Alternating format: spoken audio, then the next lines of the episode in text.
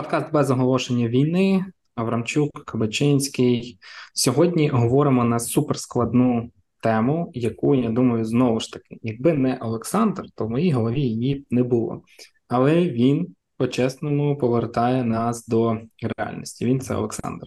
Сьогоднішня наша тема це репатріація українців після Другої світової війни. Давай, Олександр, в двох словах про що буде мова.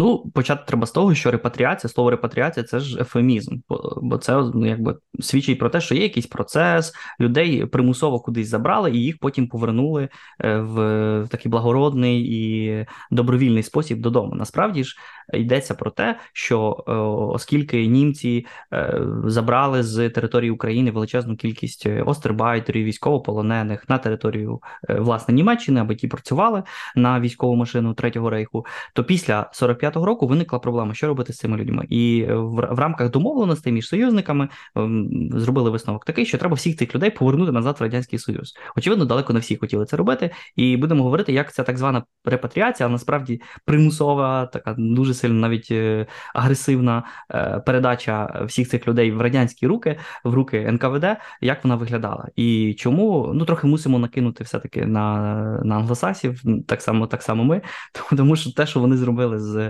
багатьма українцями, які не хотіли бути репатрійовані до радянського союзу, це великою мірою злочин, злочин проти, проти цих людей. Я знаєш, тобі скажу, що чим більше ми з тобою говоримо і робимо випусків про післявоєнну е, післявоєнну Європу, післявоєнний світ е, Другої світової війни, у мене реально таке ще, що найбільшим переможцем вийшов Сталін, який просто обскакав всіх, і аж прямо дивно, як умовна імперія так е, так здалась США, найбільша країна світу теж так здалась.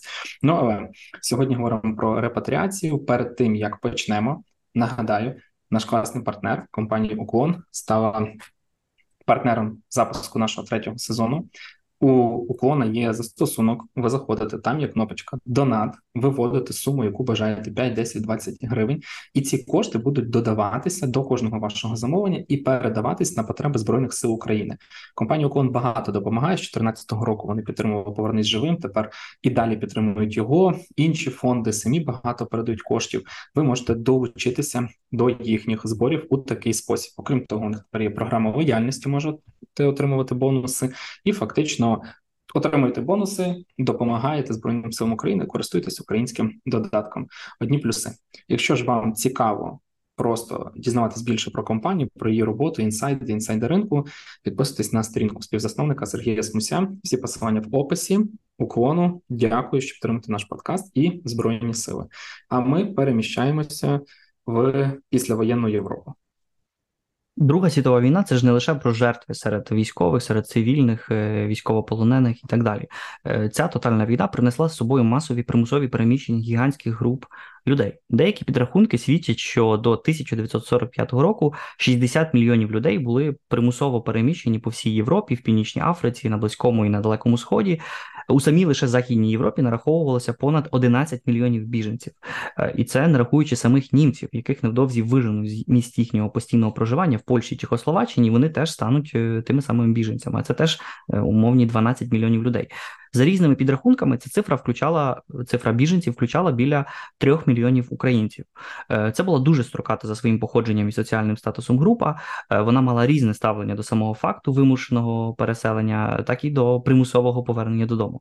Почнемо з того, що коротко розповімо, ким були ці три мільйони українців, які потрапили до таборів е, вимушено переселених в Австрії, в Чехословаччині і, передусім, в Німеччині. Треба пам'ятати, що всі вони походили з дуже різних хвиль еміграції. Тобто хтось перебрався на захід задовго до початку Другої світової війни у хвилі політичної еміграції після поразки визвольних змагань 17-21 року. Серед них це такі фігури, як Симон Петлюра, який там помер в 26-му році, але його оточення залишалося залишалося в Європі.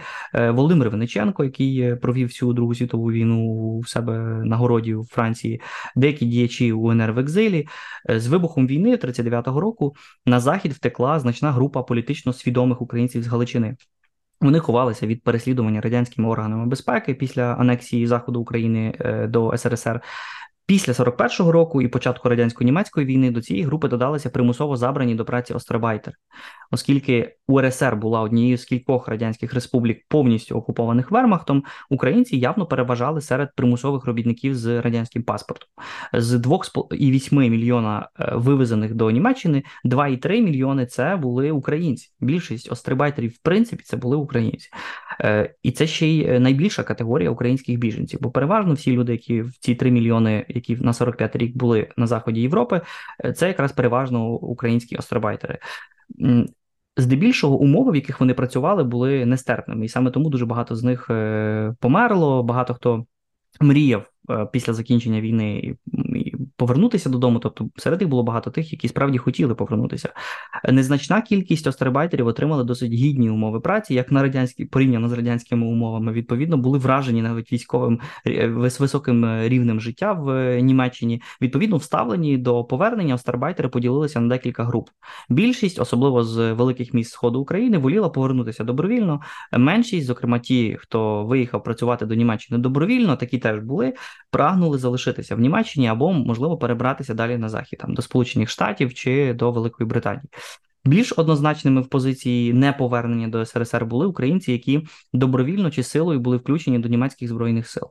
Е, це окрема тема для розмови. Можливо, запишемо про це якийсь інший подкаст, але всупереч поширеній міфології українці не становили якоїсь надто чисельної групи серед ненімецьких рекрутів Вермахту. Їхня кількість була сильно перебільшена, зокрема через те, що з різних причин західні союзники і радянська пропаганда е, називали всі східні підрозділи Вермахту, е, сформовані східних європейців, незалежно від їхнього національного походження, українцями. Це все були українці для них. Тим не менше, деякі українці справді перебували на службі Вермахту, Абверу, тобто німецьких спецслужб, чи воювали в дивізії Вафен СС Галичина, яку створили наприкінці війни. Вони теж усвідомлювали, що їх чекає після повернення до СРСР гулаг, е, репресії, і прагнули це уникнути цього з будь-якою ціною. Серед заклятих неповерненців знайшлося місце і охочим колаборантам, які просто співпрацювали з третім рейхом. Е, вони втекли з України разом з відступаючими німецькими силами протягом 43-44 років. Е, це могли бути працівники цивільних адміністрацій, там різні старости, міські голови е, з різним очевидно ступенем включеності в німецьку машину смерті. Хтось був причетний до злочинів, хтось ні. Схожу стратегію обрали теж політичні емігранти середовища українських націоналістів ОУН, так само ті, що запланували свою репутацію співпрацею з нацистами, наприклад, мельниківці, які були більш е, спрямовані на співпрацю з третім рейхом, але були і, наприклад, бандерівці, які казали, що ні. З німцями ми не працюємо вже в 41-му році, і вони якби теж не хотіли повертатися. Сам же Степан Бандера просидів всю війну в концентраційному таборі в Заксенхаузені у порівняно комфортних умовах, е, як особливий в'язень. Після звільнення у вересні 44-го року він теж відмовився від е, політичної співпраці з Гітлером. А після завершення війни залишився в статусі політичного біженця, відмовляючись повертатися до СРСР. От якраз такі, як Степан Бандера, це теж були частиною з тих, хто робив все, аби не, не потрапити під цю репатріацію.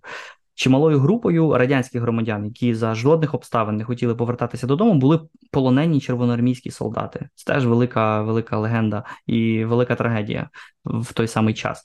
Вже в листопаді 41-го року німці утримували приблизно 3,6 мільйонів радянських військовополонених, серед яких приблизно 1,3 е, мільйони українців. Ми вже колись детально розповідали про те, в яких жахливих обставинах умовах перебували схоплені в німецький полон радянські військові, і як високий був показник їхньої смертності. Е, це пояснювалося як е, безжалісною німецькою політикою, так і тим фактом, що СРСР не підписав Женевську конвенцію про військовополонених. Е, при цьому третій рейх був сильно легалістський в цьому сенсі, що якби СРСР дійсно підписав цю угоду, то все таки було б легше трохи військовополоненим. Як можна здогадатися, в Москві ніхто особливо не переймався долею військовополонених. Е, про обміни взагалі не йшлося. Чимало з тих, кому все-таки вдалося вижити, почували себе зрадженими радянським урядом. Ніхто про них не подбав, ніхто до них не приходив і так далі. Е, вони не лише відчували себе покинутими державою, державою, яка за яку вони все таки боролися, але і знали про сталінський указ, який таврував їх як зрадників за те, що вони добровільно здалися в полон. Е, союзники все ж не сприймали їх як цивільних біженців через е, свій військовий статус. Такі люди стали першими серед тих, кого примусово повернули до радянського союзу, і де їх гарантовано чекав гулаг. Свідомі такої перспективи, деякі робили все, аби приховати свою ідентичність, е, ховалися, змінювали прізвища, шукали підроблені документи і так далі.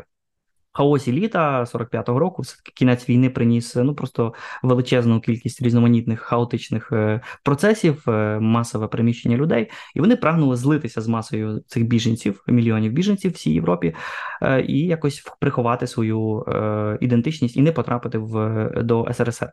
Якщо ж поглянути на масу неповерненців у таборах переміщених осіб, так званих таборах ДІПІ, то легко помітити надрепрезентацію там інтелігенції, людей з вищою освітою.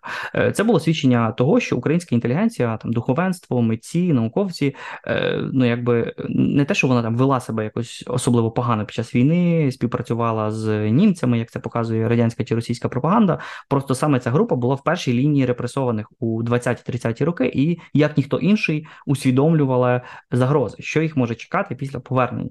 Е, багато з них зазнали репресії з боку радянської влади і більше не хотіли залишатися в цьому сталінському раю. Е, тому, коли червоні війська перейшли в контрнаступ, інтелігенція втікала на захід, опинилася в західній Німеччині, і в групі втікачів були такі фігури, як е, як Василь Барка, автор повісті Червоний князь про голодомор, літературознавець Юрій Лавріненко, творець антології розстріляне відродження про письменників і поетів 20-30-х років. Він взагалі був популяризатором цього поняття, чи письменник Іван Багряний, автор Тигроловів і Сад Гециманський. Це якраз та група, яка опинилася теж в таборах вимушено переселених е, і робила все, щоб не повернутися до СРСР, і, зокрема, там, як, наприклад, харківський філолог е, Юрій Шевільов. Але не лише інтелігенція побоювалася визволення Червоною армією західноукраїнських теренів. Чимало пересічних українців з Галичини, хоча і не вважали Гітлера якоюсь там нормальною альтернативою Сталіну, але пам'ятало характер радянської політики в регіоні в 39-41 роках, коли після пакту Молотова Ріббентроп ця територія опинилася у складі радянського союзу. Саме тому багато теж галицьких українців зробило все, аби не потрапити в тоталітарні лищата і відступали разом з німцями після 44-го е, року. Е, вони мали теж сподівання використати факт свого передвоєнного польського, чехословацького чи румунського громадянства, е, аби переконати західних союзників, що їм не обов'язково повертатися до СРСР. А що на це все Москва? Радянське керівництво усвідомлювало масовість втеч від цього комуністичного комуністичного раю. Е, початково Сталін не переймався долею звичайних радянських громадян. Він, зрештою, ніколи не переймався долею звичайних радянських громадян, якщо лише вони не перейшли на бік ворога, там чи чи Німеччини, або не становили якоїсь політичної загрози, як буржуазні націоналісти, діячі українського руху і так далі. Саме тому Москва початково не робила нічого, аби допомогти остербайтерам чи військовополоненим. Просто це, це не потрібне використання ресурсу. Сталін також розумів, що підготувався до війни так собі, і це це не перебільшення. Е, він е, під час на початковому етапі німецького наступу е, вся ця радянська оборона опинилася, перетворилася в катастрофу для Червоної армії. Солдати масово потрапляли в полон і, не придумавши нічого мудрішого, 16 серпня 41-го року Сталін видав відомий указ номер 270, який проголошував, що будь-який червоноармієць, який дозволив собі потрапити в полон до ворога. Е, буде автоматично розглядатися як зрадник, і після повернення додому йому загрожує смертна кара. Вже у 43-му році, коли поразка Гітлера вперше з'явилася на горизонті, е, народний комісаріат внутрішніх справ, е, тобто попередник КГБ і ФСБ, розробив секретну директиву про арешт будь-якої особи, яка співпрацювала з ворогом, в якій дуже детально розписувались теж різні категорії зради, що взагалі означає державний зрадник. І лише влітку 44-го року, коли вже перемога була доволі близько, е, Сталін вирішив, що Москва домагатиметься повернення всіх радянських громадян з-за кордону. За цим рішенням стояло прагматичне бажання запобігти існуванню ворожого еміграційного середовища на заході. Він вже розумів, що почнеться нова холодна війна, е, і що потрібно ліквідувати будь-які паростки антирадянського спротиву поза межами е, цієї держави. З іншого боку, радянське керівництво усвідомлювало, якою ціною дається наступ. Ну Сталін кидав людей просто так на форсування різноманітних річок і е, німецьких окопів, і зруйнована війною економіка і інфраструктура СРСР потребуватиме довгої коштовної відбудови. Це було теж таке розуміння було. Е, і до цієї відбудови планували залучити примусово повернених радянських громадян. Е, багатьох з них чекала фактично процедура перевдягання, перевдягання з костюму німецького старбайтера в робу в'язня радянського гулаву. І в такий спосіб Сталін поповнював армію рабів радянської системи примусової праці. Не треба забувати, що радянську інфраструктуру відбудовували переважно в'язні. Очевидно, звичайні громадяни, але великою мірою власне в'язні Гулагу, і Сталін хотів, аби кількість цих в'язнів була якнайбільшою. Відповідно, в інтересі Москви було те, аби всіх е, повернених е, клеймувати як зрадників, відповідно, збільшувати кількість е, рабів на в межах системи Гулагу. Були створені дуже швидко комісії для перевірки е, радянських громадян за кордоном. Вони підпорядковувалися системі НКВС, тобто це все було в умовах е, такого якби політичного е, режиму. Ці комісії рухалися на захід вслід за просуванням Червоної армії. Звільнили село. Ну туди зразу приходили відповідні люди, аби шукати кого треба повернути додому. Було створене ціле міністерство репатріації. Воно називалось управління уповноваженого ради народних комісарів СРСР у справах репатріації. Воно збирало інформацію щодо груп біженців, е, щодо місць їхньої потенційного перебування, організовувало логістику повернення. Бо всіх цих людей ж ну ти не візьмеш їх просто, я не знаю, там е, в вагон не посадиш і не відвезеш. Тобто їх треба годувати. Хтось потребує лікування, їм треба теж очевидно політичну освіту. Їх треба, тобто пропагандою е, якось годувати. Відповідно, врешті їх треба було передавати відповідним органам репресивної машини, щоб все це гарно працювало. Підготовлені групи групи з організації репатріації прибували також на ті території, які не обов'язково контролювалися Червоною армією. Прибували ці групи і в Фінляндію, в Францію, в Румунію, в Іран, де теж опинилося доволі багато е, біженців, передусім до західної Німеччини, окупованої е, західними силами усвідомлюючи, що радянські громадяни за кордоном можуть бути не впевнені, вставлені до них свого уряду, е, будуть думати, що зараз їх чекає якась там репресія. В листопаді 44-го року почали пропагандистську кампанію з переконування радянських громадян тому, що повернення буде безпечним. Приїжджайте, вам нічого не станеться.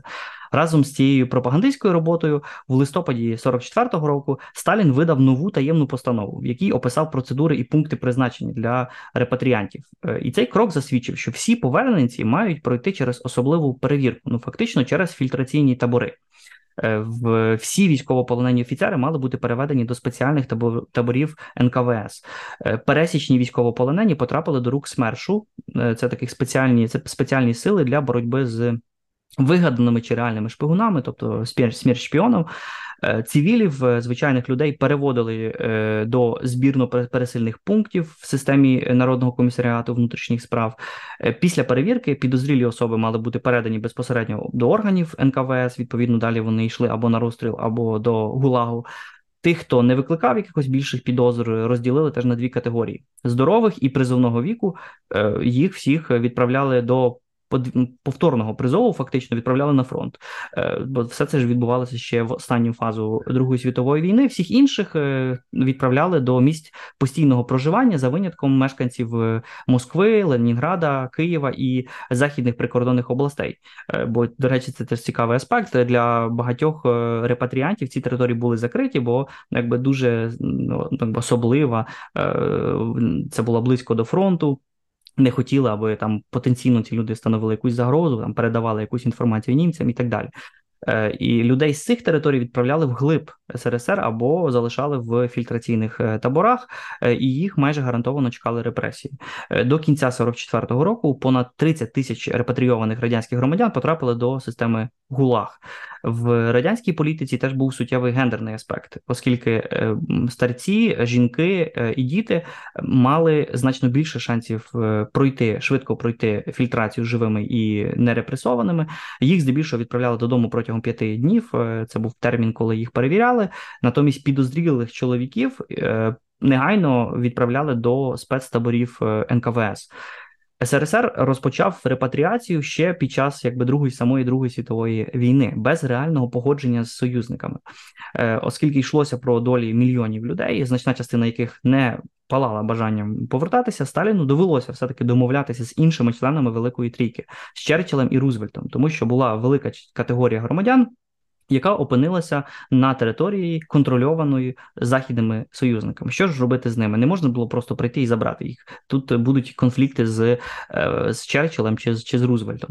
Е, до того ж, е, якби союз, самі союзники шукали комплексного рішення вирішення проблеми біженців. Вже згадав, що це мільйони біженців, не лише українців в цілій Європі. Вже у 43-му році була створена окрема адміністрація Об'єднаних Націй з питань допомоги та відновлення, так звана УНРА. Вона займалася різними гуманітарними аспектами війни, зокрема біженцями і організацією таборів, а потім повернення додому. Бо ну не всі ж так, як радянські громадяни, не хотіли повертатися додому. Були і просто біженці, які хотіли повертатися до інших країн, там до Франції, до е, до, до, до Великої Великої Британії і так далі.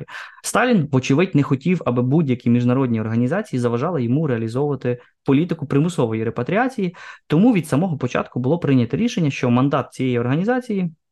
УНРА не поширювався на радянських громадян у Німеччині і Австрії. Ну і для справедливості треба додати, що британці і американці теж не були в захваті від втручання різних міжнародних організацій, е, міжнародних спостерігачів у справи їхніх військовополонених. Як правило, кожна держава воліє самостійно зайнятися своїми військовополоненими, враховуючи теж чутливість цього питання, бо серед цих військовополонених можуть бути і якісь там зрадники, можуть бути е, агенти. Е, зрештою, навіть зараз ми маємо приклад несанкціонованих санкціонованого втручання Угорщини в процес обміну українських військовополонених, і ми бачимо, як це все викликає в які величезні контроверсії. Ну бо як це так, інша країна втручається до наших громадян. Зрештою, ну якби в цьому сенсі теж були різні конфлікти серед е, союзників. Долю радянських громадян остаточно вирішили домовленості Ялтинського саміту великих держав на початку 1945 року. Ялтинська конференція. Всі сторони тоді зобов'язалися репатріювати своїх громадян після закінчення війни. Відповідно, дали відкрили просто пряму дорогу до якби такої масового обміну населенням. Але оскільки не всі радянські громадяни захочуть повернутися, чому це їм хотіти повертатися до, е, до сталінського гулагу, до публічної Ялтинської угоди додали таємний протокол який авторизував, дозволяв застосування сили під час е, репатріації.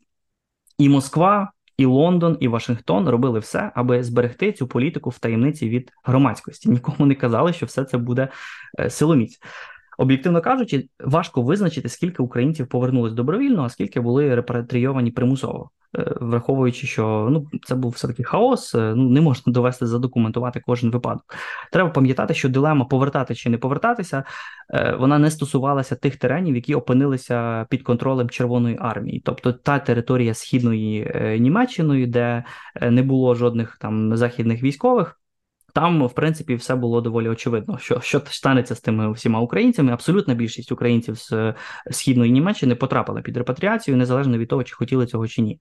А ось іншою ситуацією була в західній зоні окупації під контролем американських, британських французьких сил, там в умовній Баварії, наприклад. Після капітуляції Німеччини там постала проблема класифікації українців, бо деякі полонені чоловіки наполягали на тому, що вони українці, і відмовлялись, наприклад, ідентифікувати себе як радянські громадяни. Натомість західні чиновники чиновники не визнавали українців окремою групою і дотримувалися таких явних і таємних домовленостей, досягнутих в Ялті. Всіх їх трактували як радянських громадян.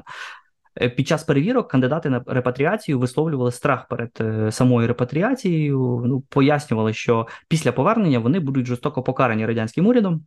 Вони розповідали про терор, про голодомор, про інші злочини Сталіна е, проти своїх же громадян для багатьох на заході. Це було явним сюрпризом, бо не треба е, приховувати. Е, Все таки західні держави не знали, що відбувається в великою мірою в радянському союзі, принаймні знаєш, на цьому рівні, такому найнижчому рівні. Бо політики, там журналісти то могли знати. А от такий пересічний солдат, який там служив в західній зоні окупації, він не розумів, що чому ці люди не хочуть повертатися до себе додому. Для нього це була велика несподіванка. Тоді ж з'явились перші суперечки щодо того, що робити з радянськими військовополоненими, е, зокрема західні дипломати, е, британські чи американські, які були зацікавлені в утриманні коаліційної єдності Сталіним, е, намагалися якнайшвидше передати їх до СРСР. Просто навіть якщо це треба буде для цього вживати силу, просто щоб не не дратувати е, Сталіна. А от військові і деякі політичні кола, які познайомилися з реаліями радянського тоталітарного режиму, вислухали всіх цих людей, вони почали закликати, е, що не треба відсилати тих, які не хочуть. Е, дехто в західних столицях е, передбачав, що після перемоги над Гітлером Сталін не зупиниться і почнеться війна з колишніми союзниками. Відповідно, е, найшвидше е, вирішувалася проблема так званих е, острибайтерів. Бо більшість тих, кого звільнили західні війська, негайно передали радянській владі, не питаючи про плани всіх цих людей. Е, щодо цієї категорії, союзники теж не мали якихось серйозних суперечок. Було вирішено, що всі острибайтери е, повинні повернутися додому, і серед тих трьох мільйонів українців, про які я згадав. Це найбільша категорія, це 1,6 мільйонів людей, і вони всі повернулися додому. На відміну від острибайтерів, які справді були громадянами СРСР напередодні 39-го року, з'явилася проблема, як, наприклад, трактувати мешканців тих територій України, які Сталін е, приєднав до себе за пактом молотов ріббентроп е, на основі Ялтинських домовленостей. Е, відповідно, західні українці, галичани чи чи волиняни рішуче відмовлялися від репатріації і посилалися на те, що перед війною вони були польськими, чехословацькими чи румунськими громадянами. Це спровокувало першу серйозну розбіжність серед союзників, е, зокрема щодо того, як визначити поняття радянський громадянин. Е, Сталін наполягав, що всі люди. Які походять з території в межах його нових кордонів, тобто і галичани, і закарпатці, і волиняни, всі вони є тими самими радянськими громадянами, і відповідно Дуже давайте скромно. давайте їх сюди.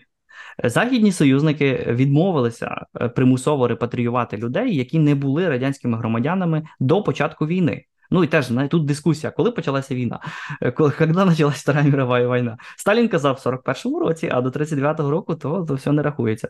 А в західні союзники казали 39-й рік. А відповідно, ну ми не можемо рахувати, е, не можемо рахувати радянськими громадянами людей, які жили в Львові, наприклад, чи чи в Тернополі. Відповідно, західні військові адміністратори прийняли компромісну лінію. На словах вони казали Москві, що ми будемо виконувати ялтинські домовленості, а на ділі не поширювали репатріацію на мешканців, е, зокрема Балтійських республік, які теж були включені відповідно до Молотова Ріббентроп е, і до Ялтинських домовленостей. Відповідно, не включали так теж тих поляків і українців, які до 39-го року мешкали на заході України, і це великою мірою, якби було таким ну трохи компромісним рішенням, і це все приховували теж від, е, від Сталіна, що очевидно теж провокувало незадоволення радянської сторони сторони. Вочевидь, траплялись теж численні екстеси, бо як тут е, визначити, хто хто і хто? Е, Союзники не визнавали за українцями статусу окремої національності. Це, це теж треба пам'ятати, хто такі українці, є тільки радянські громадяни. Е, З'явились чисельні запити від військових і членів репатріаційних комісій, які там особливо не розумілися, не знали мови. Ну їм кажуть, я українець. а Хто такий українець? Хто з українців є, наприклад, а хто не є радянським громадянином? І ті, кого не вдалося остаточно ідентифікувати, а таких було дуже багато. Вони потрапляли до різних спірних списків, списки людей, до яких теж, до речі, не давали доступу радянським силам, щоб бо вже було розуміння, що Москва хоче цих всіх людей е, забрати до себе і е, в більшій мірі репресувати. Е, до таких спірних списків потрапляли також ті, кого Москва звинувачувала в колабораціонізмі, але хто був, наприклад, громадянином Польщі перед 39-м роком. Це були і діячі ОУН, це були багатьох багатьох багатьох випадках воїни УПА, які е, втекли вже на захід, е, члени українських громадських організацій і так далі. Головним бажанням військової адміністрації було якнайшвидше завершити цю цю справу, бо біженці з незрозумілим статусом це швидше тягар, ніж якийсь бонус. Тим більше в умовах голодної зруйнованої Європи. Ну, логіка була більш-менш така, що нехай товариш Сталін сам розбереться зі своїми громадянами, хай їх сам годує, хай їх сам поїть. Е, такому ставленню теж сприймало сприяло місцеве німецьке населення від якого часто вимагали забезпечити переселенців е, житлом і їжею. Відповідно, місцеві німці були зацікавлені в якнайшвидшій репатріації е, українців подалі звідси. Ну це була конкуренція за їжу. Е, рішучість репатріаційних комісій союзників призводила до жахливих сцен. Біженці, які не хотіли повертатись додому, всіляко чинили опір, нерідко накладали на себе руки. Епідемія суїцидів поширилася таборами переселених, особливо коли до них прибували радянські представники у справах репатріації е, бо вони разом ходили разом з американцями і шукали, кого б це зараз схопити і відправити в СРСР траплялись випадки агресивного випровадження жінок і дітей з навіть з церков. Їх там за волосся витягували з будівель, віддавали радянським представникам. Е, чутки про масові самогубства поширювалися дуже швидко. А відчайдушний опір репатріації доклався до певних змін у ставленні західних військових до біженців. Ну бо почали задумуватися, що що ж відбувається з цими людьми, чому вони так не хочуть, аж хочуть вбивати себе, щоб не повернутися до СРСР. Е, солдати й офіцери, які були свідками всіх цих е, насильницьких протестів, самогубств, почали скаржити своєму керівництву, що реалізація такої жорстокої політики виходить поза рамки їхніх обов'язків. Ну вони не хотіли цивільне населення е, силувати до кінця літа 45-го року. Навіть генерал Ейзенхауер, який початково підтримував примусову репатріацію, під враженням всіх цих суїцидів, змінив свою думку. На початок вересня 45-го він супереч своїм повноваженням і навіть перевищуючи свої повноваження, призупинив застосування сили при репатріації в американській принаймні зоні окупації. А через два місяці е, маршал Монгомері запровадив аналогічну акцію призупинення репатріації в британських зонах. Стало зрозумілим, що щось тут не так, що ці люди не просто так не хочуть повертатися додому. Е, ця зміна політики врятувала життя кільком сотням тисяч людей, яким все таки вдалося залишитися в таборах е, вимушено переселених в цих таборах ДІПІ. Передусім, це стосується мешканців західних регіонів СРСР, яких все-таки і треба визнати, все таки більшості галичан і волинян е, чи мешканців Буковини чи Закарпаття не чіпали. В більшості ж радянських громадян, які перед 39-м роком були мешканцями УРСР, їх все таки примусово повернули. Е, такий найбільш активний період репатріації проходив власне влітку в перші місяці після завершення війни з липня по жовтень 1945 року, із близько трьох мільйонів переміщених українців в Європі на травень 45 е, рік е, до осені 45-го року спільними зусиллями західних і радянських чиновників з репатріації ця кількість зменшилася до 200 тисяч. Це означає, що 2,8 мільйони людей просто примусово в такий спосіб повернули додому.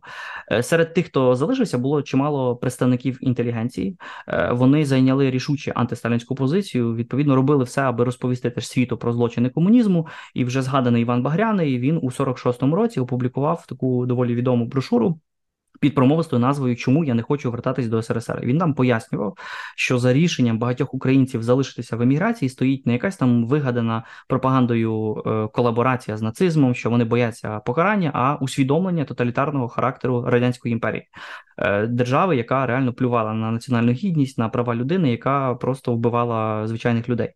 Зміна настроїв союзників, е, початок холодної війни врятували від репатріації, наприклад, активних діячів ООН. Ну не просто ж так Степан Бандера залишився у Мюнхені доживати е, своїх е, днів. Він жив, очевидно, під вигаданим прізвищем і далі продовжував диверсійну діяльність проти радянського союзу, поки його не вбив радянський агент у 1959 році. На відміну від тих самих власівців, тобто членів колабораційних російських формувань, яких яких фактично союзники передали Сталіну після 45-го року року самого Власова стратили. Е, уникнули репатріації воїни дивізії Waffen СС Галичина е, на їхній захист, як польські громадяни, вони були в великій мірі перед 39-м роком польськими громадянами. На їхній захист стали в польський уряд в еміграції, е, а неформальними каналами теж Ватикан. І цими спільними зусиллями Ватикану разом з польськими політиками більшості дивізійників вдалося залишитися на заході. Вони мешкали мешкали фактично в Великій Британії або там в Австралії, або в Канаді. Канаді. Багатьох з них, до речі, не пускали до Сполучених Штатів, оскільки в американська адміністрація вважала, що дивізія Waffen СС Галичина це колабораційна е, формація. Так чи інакше, оця історія, ось історія примусової репатріації мільйонів радянських громадян, в тому числі майже трьох мільйонів е, українців, показує, яку неоднозначну позицію зайняли західні політики щодо українців від інших взагалі інших е, представників і критиків радянського режиму в в цих намаганнях задобрити Сталіна, вберегти антигітлерівську коаліцію і відповідно йти на будь-які можливі поступки. Аби лише Сталін не розізлився, і в, цьому сенсі це звісно великий камінь в город е, е, проклятих англосаксів. Англосаксів. Ну але врешті Сталін що зробив? Е, розізлився і почалася війна. Він правда правда потім вмер, але е, холодна війна, ну якби йшла, йшла. Тому тут вже нічого не зробиш. На жаль, дуже складна і сумна сторінка в історії України. Я зізнаюсь, якось слабовато цю тему пам'ятав в голові. Мені здається, що вона взагалі зайшла і вийшла, коли я це вчив в історії.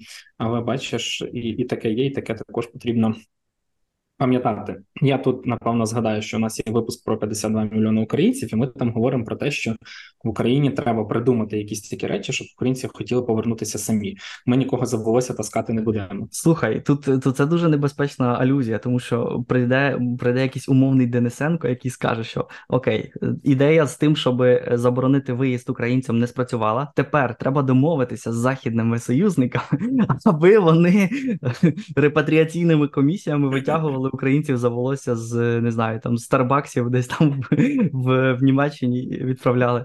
Це я сподіваюся, що у нас буде все такого мирно. Не Добре, і ще раз добровільно, да, головне те, щоб... добровільно. Добровільно, да. Ми за те, щоб люди самі хотіли повернутися на свою батьківщину і розвивати її. Жодних примусів і е, не знаю, там негативу і тому подібного. Ми за все, як кажуть, е, максимальні ці нейтраль... нейтралісти. Ми за все хороше проти всього поганого.